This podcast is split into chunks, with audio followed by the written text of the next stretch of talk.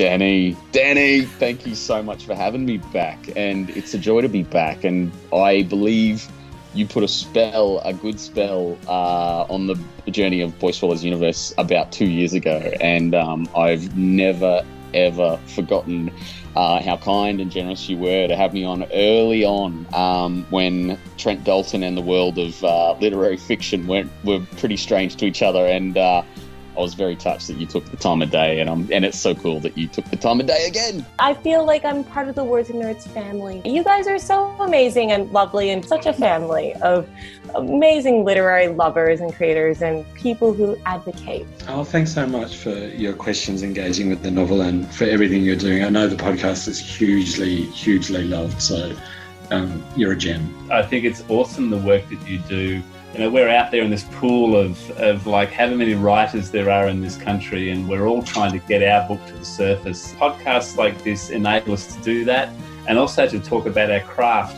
Danny, you're a gift from heaven. I love that you're such a great supporter and advocate for not only kids' books, but adult novels too. I love your interviews across the board. Kudos to you, Danny, for uh, for getting everyone to relax so much that they open up and tell you such interesting things for the benefit of your listeners. So, Thanks, Jeff. Yeah, well done. That's so true. Oh my gosh, I just told you all these things that I've never talked about before. I could edit that bit out. I could do this, and I was just so comfortable that I was like, ah, ah, ah, said all this stuff.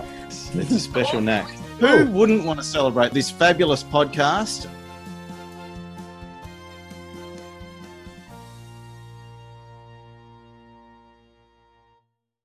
Thank you for listening to the Words and Nerds podcast. On this podcast, we chat about books, the writing process, and how literature has the power to change the world. I'm your host, Danny V, and today I'm super excited to welcome Will Dean, author of the brilliant book and my favorite read for January 2021, The Last Thing to Burn. Welcome, Will. Thank you very much, and thank you for your kind words. It's, it's good to be here with you. Well, you've seen me rave on about your book over social media, so I'm very excited to talk to you about it today. Thank you. Yeah, I appreciate that. It's um it's always nice to to hear feedback from readers. Now, where are you beaming in from today? I love your Twitter feed. I love looking at I think you you showed this aerial shot of your property and just forest, wilderness. Tell me about where you are today. Exactly. Yeah, I live um pretty wild in in Sweden in the forest, in the middle of a big moose forest, uh, in a little clearing in a in a wooden cabin that we built. And we're from where we are, we can walk pretty much in any direction for about a day, and we're still in the same forest. So we live kind of off grid. You know, we use uh, our own well for water, and we use our own firewood for heating and cooking and that kind of thing. So it's a very quiet, simple kind of life, really. Mm, I love that. And I wanted to ask you, does this environment help you as an artist? I mean, in some ways it, it can because I've got a lot of headspace to think, and I've got a lot of time. There's no distractions here. There are no restaurants or cafes or cinemas, bookshops. There's nothing here, so I've got plenty of time to think and read and write. And I think kind of reading is kind of the most important thing there. But then again, I did have this romantic idea that I'd have all this time to think and stuff, but actually, I spend a lot of time chopping wood, fixing my well, uh, fixing my dirt track through the forest so I can get in and out, shoveling snow. So there's it's kind of a double-edged sword thing. It's it's nice, but there's a lot of um, kind of manual work to do. All right, and I'm impressed with the Wi-Fi though. You must have some good Wi-Fi out in the forest. I mean, this is the good thing about Sweden, right? I'm doing this through my phone. There's no Wi-Fi really, but there's just 4G mobile mobile broadband, and it works great. It works really well. You can go on top of a mountain here on an island, and you've always got 4G. Wow, that's crazy. I have spoken. I'm in Sydney and Australia, and I've spoken to people in Melbourne and had far worse Wi-Fi. So I'm super impressed. now, love the book. Like I said, really want to get into unpacking the book. Um, I'm an English teacher nerd, so I'll be looking at it from that perspective. But for people who haven't yet picked up the book, can you give us an elevator pitch as to what The Last Thing to Burn is about? Sure. So, The Last Thing to Burn is a tense thriller. And it's been likened to Room by Emma Donoghue and Misery by Stephen King. And I think that's a fair kind of comparison. It's a very claustrophobic, taut story set in the Fens, which is this flat, featureless landscape in the UK in the east of England. And really, it's a, it's set on a little tiny two up, two down cottage, farm cottage on a vast farm. And there's only really two main characters, a man and a woman. And the man, the farmer, Len, he's holding the woman captive. She cannot leave. And the, the thing that's n- not allowing her to leave, the thing that's preventing her from leaving, isn't like being chained to a wall or anything like that. It's more that he controls every aspect of her life. So he he films from every single room. He controls what food they eat. He doesn't allow her any privacy or any kind of any any sense of self really or identity. He sculpts all of the fields around her. So everything she can see, because the landscape is so flat, everything is his land. So it's just a horrific, horrific situation to be in. She can see, for example, like six or seven different church spires in the distance, villages, and she can never get there. She can never uh, get to help. The book opens with her trying to escape this place. And it's, yeah, it's just very tense. When I wrote it, I had a, a knot in my stomach the whole mm. time. Well, I had a knot in my stomach and chest, I think, the entire time I was reading it. And I actually, like, you know how they say you're on the edge of your seat and it's just a cliche that you use. When I finished the book, I actually found myself on the edge of the lounge going, wow, I really was on the edge of my seat. I should put that on the cover for the paperback. it was a funny moment. I thought, oh, this is funny. Um, no, look, and I read it in one sitting because I just had to get to the end. And it is that tense book where you just need to keep turning the pages. And I wanted to know because the setting, it almost becomes another character. And I think part of the magic of the book is feeling as suffocated as your protagonist and feeling that repression of the single setting. But as a writer, I wanted to ask you how challenging was it or was it challenging at all to keep the action moving in a single setting or did it not matter? It's not something i really thought about. I mean the, the idea came to me first of all i just saw the landscape. You know in my mind's eye one night at midnight this idea came to me. I saw this flat this flat uh, agricultural land with no neighbors and i saw this tiny little cottage and then i saw a figure from a kind of aerial point of view in my mind's eye. I saw a figure walking around the cottage and going in and out all day long, but she never ventured very far. And I, I came to understand she couldn't leave. She wanted to leave, but she could never get away. And that was the beginning of the story. So the landscape is really integral to the whole idea. And it is also the landscape of my youth. That's where I was brought up. Between zero and 18, I lived in this very kind of bleak, flat landscape in the UK. So I'm very familiar with it. And I do find it quite eerie the fact that you can see so far but the distances are always enormous and the skies are huge. It's just a very specific kind of interesting landscape for me. Um, and yeah, it's almost like an open prison. You know, she can kind of she can walk out of the cottage, but she can never get very far because the distances are too vast. And that's what I found so interesting because when you think of imprisonment, you do, like you said before, you think of bars on the wall or doors are locked. And it's it's I found that actually even more terrifying that you were had this almost freedom where you could sort of roam around the outsides of the house, but that was there was this invisible prison because he was always back and always watching her. And I just found that absolutely terrifying. I, I think it's terrifying as well. And I, you know, I've I've worked on farms and I, I've got farmers in the family. I know farms well, and farmers are always around, or they're often around. They're often on their own land. They're either popping back into the farmhouse to get, you know, a mug of coffee or or do something, get a key, and then they're out again in the back again. You never know when they're going to come back. So for her, she's just terrible because she he can see her wherever he is on his farm. He's out on the tractor, you know, a couple of kilometers away. He can see the cottage, and he's always racing back. So she never really has any sense of personal safety. She's always wondering when is he going to when is he going to return? Mm, and you felt that when you read it. Now, am I right in saying the idea for this novel, as you just sort of touched on, came to you in one night? And I want to ask you, how much did it change from that initial idea, you know, that great brainstorming that you were thinking this is going to be a great idea, to the book that I hold in my hand?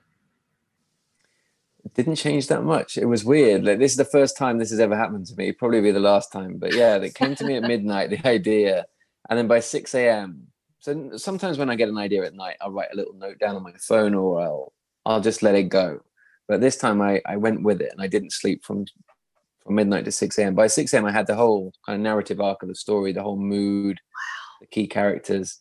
Yeah, it was strange. And then I did six months of research um, and thinking and kind of just visualizing what the story would feel like, look like, and then I wrote the first draft in three weeks. Wow. So it was the whole thing was very intense, actually. Yeah, and um, maybe that adds Yeah. to the tension in the book. You know, the way you wrote it, maybe that is on the page. Uh, maybe I don't know. I feel like I write that fast, first drafts that fast, because I'm terrified of it falling apart on me, Yep. and I want to keep that world whole when I write it. And uh, but I think the, the the positive side of that is there's a lot of negatives. Like it's a very unhealthy process. I wouldn't recommend it to anyone. But the positive is that it's you do have that momentum. I think in the storytelling because I'm I'm I'm there in that farm. You know, I'm kind of seeing the world through her eyes, through the main character's eyes. And I'm racing to get to the end of the story because I'm telling myself the story really for the first time properly when I'm doing it. I think you just touched on something so important and relevant then when you talked about writing and terrified of that world falling apart because you have these great ideas and you've seen the meme where your picture in your head is this amazing, you know, landscape and detailed, and then you see, you know, the stick figures of what you actually create. I, I love that idea of just being just terrified. So you just quickly write it as fast as you can. Because once you have that many words, then you can do something with it, I guess. But if your world keeps falling apart, it's hard to go back to. Absolutely. And like if you if I was to write a draft in a year or two years, like a lot of my friends do, I would just lose confidence in it. I would start questioning it and like forgetting the the feel of the first part of the book when I get to the end of it. And I would just I don't know, I would have a crisis halfway along. So I feel like when I'm when I'm writing a first draft, I'm kind of holding up a whole world, imaginary world. All of these characters with all of this backstory that never makes it into the book, but that I kind of feel and understand. And I can't do that for that long. I'm like a zombie when I write a first draft, and the whole process is like an exorcism. It kind of floods out of me. and um, you know, a month is is long enough to be in that state, and then I'm exhausted at the end of it. And it kind of, I then I put it away for about six months before I read it. Okay. So that's an interesting process. So get it all out, then go back and redraft it, research, and then leave it alone for six months. And when you came back, I mean, you said it didn't change that much. What were the things that you were looking at changing or adding or altering after that six months? Because you had fresh eyes on it. Yeah, exactly. I do have fresh eyes. I'm kind of quite distant from it at that point. I've been working on other things, and I'm always quite pleasantly surprised because within those, as those six months proceed, I'm starting to think, "Oh my god, this is not going to be a good book. This is this is terrible." I start doubting it, and then when I read it, it's like it's almost like I'm reading it as a reader because I've had so much time away from it. And then I don't know a lot of the things that I've worked on over the years because this was back in 2017 when I wrote the first draft. A lot of the things I've worked on were tiny were language details. You know, like Len's dialect. He's got this very strong kind of East Midlands dialect. And that was too strong in the first draft. It was very authentic to what I remember the men around me talking like when I was a kid, but it was almost unreadable for anybody else. so I had to I had to tone that down and find the right balance where it's real and it's very him, but it's also readable and it flows and it doesn't throw you out of the story. Yeah, I was going to say that because if you're trying to understand what he's saying, you'd get interrupted. And, and it's so important for this book, particular, I think, to stay in the moment. Now, your book explores some very serious issues as well as being a psychological thriller. I mean, you explore human trafficking and the vulnerability of women. Why was this important for you to explore in this book? I think it was it became really important. You know, when I had the idea, it was just basically one character and her situation. I didn't really understand that much about her, but as I researched and as I thought it through, I understand understood her backstory, where she came from. She comes from Vietnam, why she traveled to the UK, her kind of hopes and dreams, the way she was exploited initially uh, financially, you know, this huge debt that she would have had to repay, and then how she came to be exploited by this farmer, Len, and her sister as well, who has a, a slightly different story. She's working in Manchester at a nail bar, and doing those subjects justice was really important to me. So that's why I put in so much research to make sure that I got that part of the story as authentic as I possibly could. It's a really important part of the story. Um, and the horrendous thing, the terrifying thing is that this this kind of thing in very different in, in, in various different shades is happening all over the world right now. Mm. It is a heinous, huge crime that isn't talked about that much. so I, I, you know, I didn't want to tackle this subject on a kind of macro level. I just wanted to tell one person's story, one fictional person's story, to try and give a, a feel of what it might be like. Mm. Did you find the research difficult, confronting, horrific at times? For sure, yeah, I did, and shocking in that I didn't quite understand the scale of the problem before. I understood some of it, but it's often the kind of news story that you see, but you kind of glance over and think that's a terrible thing, but you don't get in deep into the personal story of like what is this like on an individual level, mm. not on a national level, not on a on a NGO level, but just as a person. How would this? How would how might this feel? So that's that's the story. It's about how, one person's uh, journey, and it is a thriller, but it's very much also a story of hope and love and family and resilience I think. And this is her story, not his, very mm. much. Like he is quite a faceless demon, a faceless villain for me. And this is very much her story. Yeah, absolutely. And the voice was, you know, it was very relatable, very distinct, and you got right into her head. So I think that's that's where the tension and where, you know, I was on the edge of my seat because you were with her the whole way, and I thought that was that was very well done. And you just mentioned hope and resilience and perseverance and loyalty. And the book is also bleak as well because it deals with those bleak, serious issues. Did you have to deliberately balance the two together, or was that something that just came naturally throughout the writing process? That's a great question. I think it really is important to have some kind of balance there and some signs of hope and that there might be a future, there might be a way out. And even little, very, very small things, like if it's extremely bleak in a particular chapter, and then Jane or Thanh goes outside and finds a sweet that she's kind of secreted into the walls of this house, a hard boiled sweet. And she just gets a tiny lift, just a tiny bit of relief or she she reads a few pages of of Mice and Men, this book, which is Len's mother's book, and she manages to escape that way, which is something I think we all do, escaping through fiction and story. Or she she she kind of taps into her memories, her wonderful memories of her family back home. So yeah, I think the the light and shade is important, and the first half especially is very bleak, but you hopefully you always get that sense of hope that there is something that might change here, that she might change. Um, and I think writing in that way is is it's all done on a subconscious level. It's not something I kind of like, oh my goodness, this is dark. I need to put in some happiness here. It's more that it just kind of feels natural, like the breathing of a story, the the yeah. natural highs and lows. And and I think that comes from me reading great authors, really. It just comes from reading. Mm. You referred to the classic novel Mice of Mice and Men by John Steinbeck, and I wondered how you saw this book fitting into your book and with your protagonist. I mean, there are definitely some parallels between the two stories. Um, the whole idea of George and Lennie talking about their potential future, this alfalfa patch and their rabbits and so on, is very much like if you're in a terrible situation, you you often do kind of take yourself out of that world for a while and, and think of something else that's better. And that's exactly what the protagonist of The Last Thing to Burn does all of the time. And it was an important book to me as a kid. You know, I, I was brought up without any books in the house, no books at all. And none of my family went to school past the age of 16. They weren't readers. They thought I was quite odd that I was such a reader and just trying to get as many books out of the library as I could and of mice and men was a book that really impacted me as a kind of a young teenager.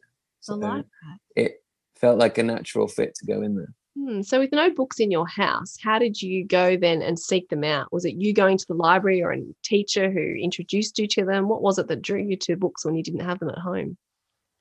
As a little kid, as a kind of four, five, six year old kid, I was just very shy and nerdy. So I was uh, badgering my mum to take me to the mobile library. And we live very rural. So the library was a van, a truck that used to drive from village to village different days of the week. And she was great. And she would let me, you know, go there and borrow all the books I could. And I would just devour them and reread them and write little stories. And then later on, I've got to credit my English teachers who were, you know, I had a couple of great teachers who were just brilliant and passionate. And they, they explored storytelling in different ways. Like I remember we read a few books and Shakespeare and stuff, and we read it out. We read different parts. I went to a boys' school, and every every boy read a different part or read a different uh, paragraph, and that was great because it brought it to life. And thank goodness for for that English teacher. There's nothing worse than sitting down and everyone reading Shakespeare silently to themselves. It's not the way it's meant to yeah, be. it's tough.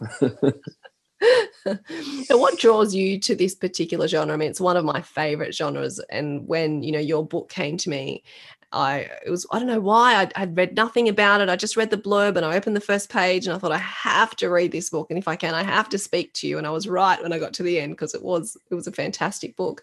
But what draws you to writing in this genre? I mean, I don't really think in terms of genre very well. I'm not good at thinking like that. It's more that I like tense stories. Mhm. I just like really tense, immersive storytelling. That's what I love to read, you know, whether that's Muriel Spark or Patricia Highsmith or whether it's Michel Faber or Ian Rankin or, or Jane Harper or whoever. I just like to be sucked deep into a story. Mm. And I like, I don't know, I like tension. I like, like you said, you know, sitting on the edge of your seat. I enjoy mm-hmm. that sensation of being being so drawn into a to a book. And my books, I think, spread over a few different genres often. They're kind of thriller, but then they they spread into different genres as well. And it's not something I ever think about when I have a story idea. It's just like I've had this idea, I'm going to go with it see where it takes me. And I'm lucky I have a very bold, brave agent and editor. So they just like they let me kind of have quite a lot of free reign, and and we just see what what comes out the other end really. No, I like that idea though, because I think you can have limitations put on yourself, I guess, if it, you have to tick these boxes of this particular genre, you know, so you don't want to be limited in, you know, in how you write. Exactly, and even with the length of this book, you know, my, a lot of my books are longer than this, and this came out a little bit shorter, and that was just the natural length of the book. It's a very tense book. I think if it was twice as long, it would just be too exhausting to read I'd it. Have a heart attack. Too much of an ordeal, and uh, yeah, exactly. and thank goodness my agent and editor were like, "This was this is the right length of the book. Don't worry about it. We're not going to ask you to write more." How many words was it around about? Because I know normally sort of that kind of genre is about 90,000 words. What, what was, what did this one come in at? Yeah, exactly. I think normal, like the normal range is like 75 to 105, Mm. something like that. And like you say, most of them are 85, 90, and this is 65. So it is a little shorter, but it feels it feels very much full length to me Yeah. when I reread it. too. Yeah, it does. And it it is, it's because that tension and because you Yeah. are so, you know, involved in the story and the whole time. Well, that's probably why it didn't feel so long as well when I did read it in one sitting. You know, sometimes I do that. I'll pick up a book at six o'clock PM and then I'll find myself at Yeah. 2 a.m. still with the same book because I can't put it down.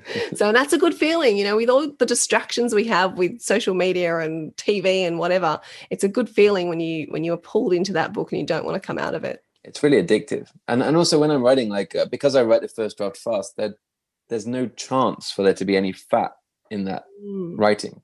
It's it's automatically quite stripped back. And then when I reread it and I edit myself, which I do for a long time, I try and trim as much as I can to really refine it down to the essence of the story. Mm, I like that. Now, I was speaking to Craig Sisterson the other day, and he said he knows you well, and he alerted me to the fact that you have these wonderful videos, the video series to help aspiring authors by, he said, pulling back the curtain on querying agents and other aspects of the industry. And I, I watched a few the other day. Tell us about this. Yeah, Craig is great. Craig is is is Craig. is wonderful. Yeah, he's great. Um yeah, I, I just figured when I tried to get an agent years ago, it was just so terrifying and difficult and such a secret little world. And most people don't have any contacts, and I never had any contacts. So I was just like, once I was published, how do I give back a little bit? How do I help the next load of writers who are coming through who don't have any contacts, who don't understand the publishing industry at all, like I didn't? And I thought the best and most uh, kind of democratic, accessible way to do that is just put videos up on YouTube for free, so people can just read them as they watch them as they wish, rather than doing like a course in London or something. That's that's not helping the right people. So I, I put these videos out occasionally when I have time, and it's yeah, it's about how to write a query letter, how to start your first novel, how to read certain books that are that might be useful to you when you're starting out in different genres, how and and like how publishing works. What's the difference between marketing and publicity? All of these things, and I talk openly about advances and money and uh, dealing with an agent and everything because it's like it's it's I think it's good to lift the lid and just share what you know. Mm, I love it. And that's something else I just love about the book community. Everyone is just so giving and so altruistic and just so here, have all my knowledge. And, you know, it's on the internet for free. It's true. It's true. And, and I love the community aspect as well. You know, podcasts, reviewers. I love going to bloggers. I love going to events and festivals all around the world and meeting readers. You know, I was in Hong Kong Book Fair uh, two years ago, which was fantastic, meeting lots of people who were reading my books. And it was just the community aspect is great, and writers always help each other out and help Yeah, out. The, the next uh, generation coming through. Yeah. So you look at the world and the world can be a bit bleak, and then you just go back to your tiny little community on Twitter and the world's good again. That's exactly it. We need that right now. we definitely need that. Now, we'll finally, last question. I ask this of all my guests why do you write? Ah, Who knows? It's so difficult to know exactly why. It just feels very like something that I kind of just do.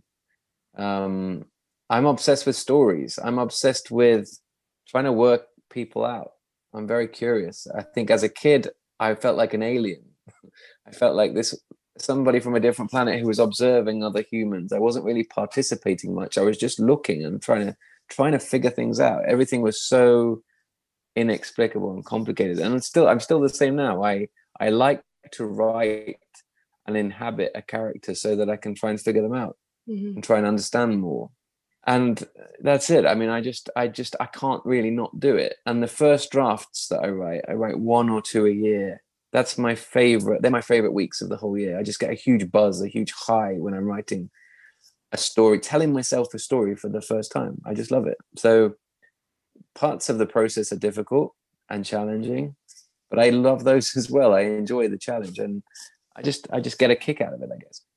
Mm, great answer. I love hearing people's answers while they write. And often, like you said, you don't know. It's just something that you have to do. But it's about that love of story and the curiosity of humans and humanity, I guess. Yeah, just just that empathy thing of putting yourself in someone else's shoes for a few hours. It's good for everyone to do that. Yeah, I think it's uh, something we need more of. I was about to say that. More, less people need. We need less people going out doing the things that they're doing that we see on the news, and just going inside with a book. It'd be much, much better world. Thank you so much for your time, Will. I knew that this was a special book when I first picked it up and first read the first page, and then never stopped. And intense, brilliant, exploring a number of important issues. And certainly for me, it's only January, and I'm already like, this is my favorite book of 2021. So thank you so much for not only writing it, but for spending your time today chatting about it and unpacking it with me. Thank you very much. It's been uh, it's been great to chat with you. Thank you.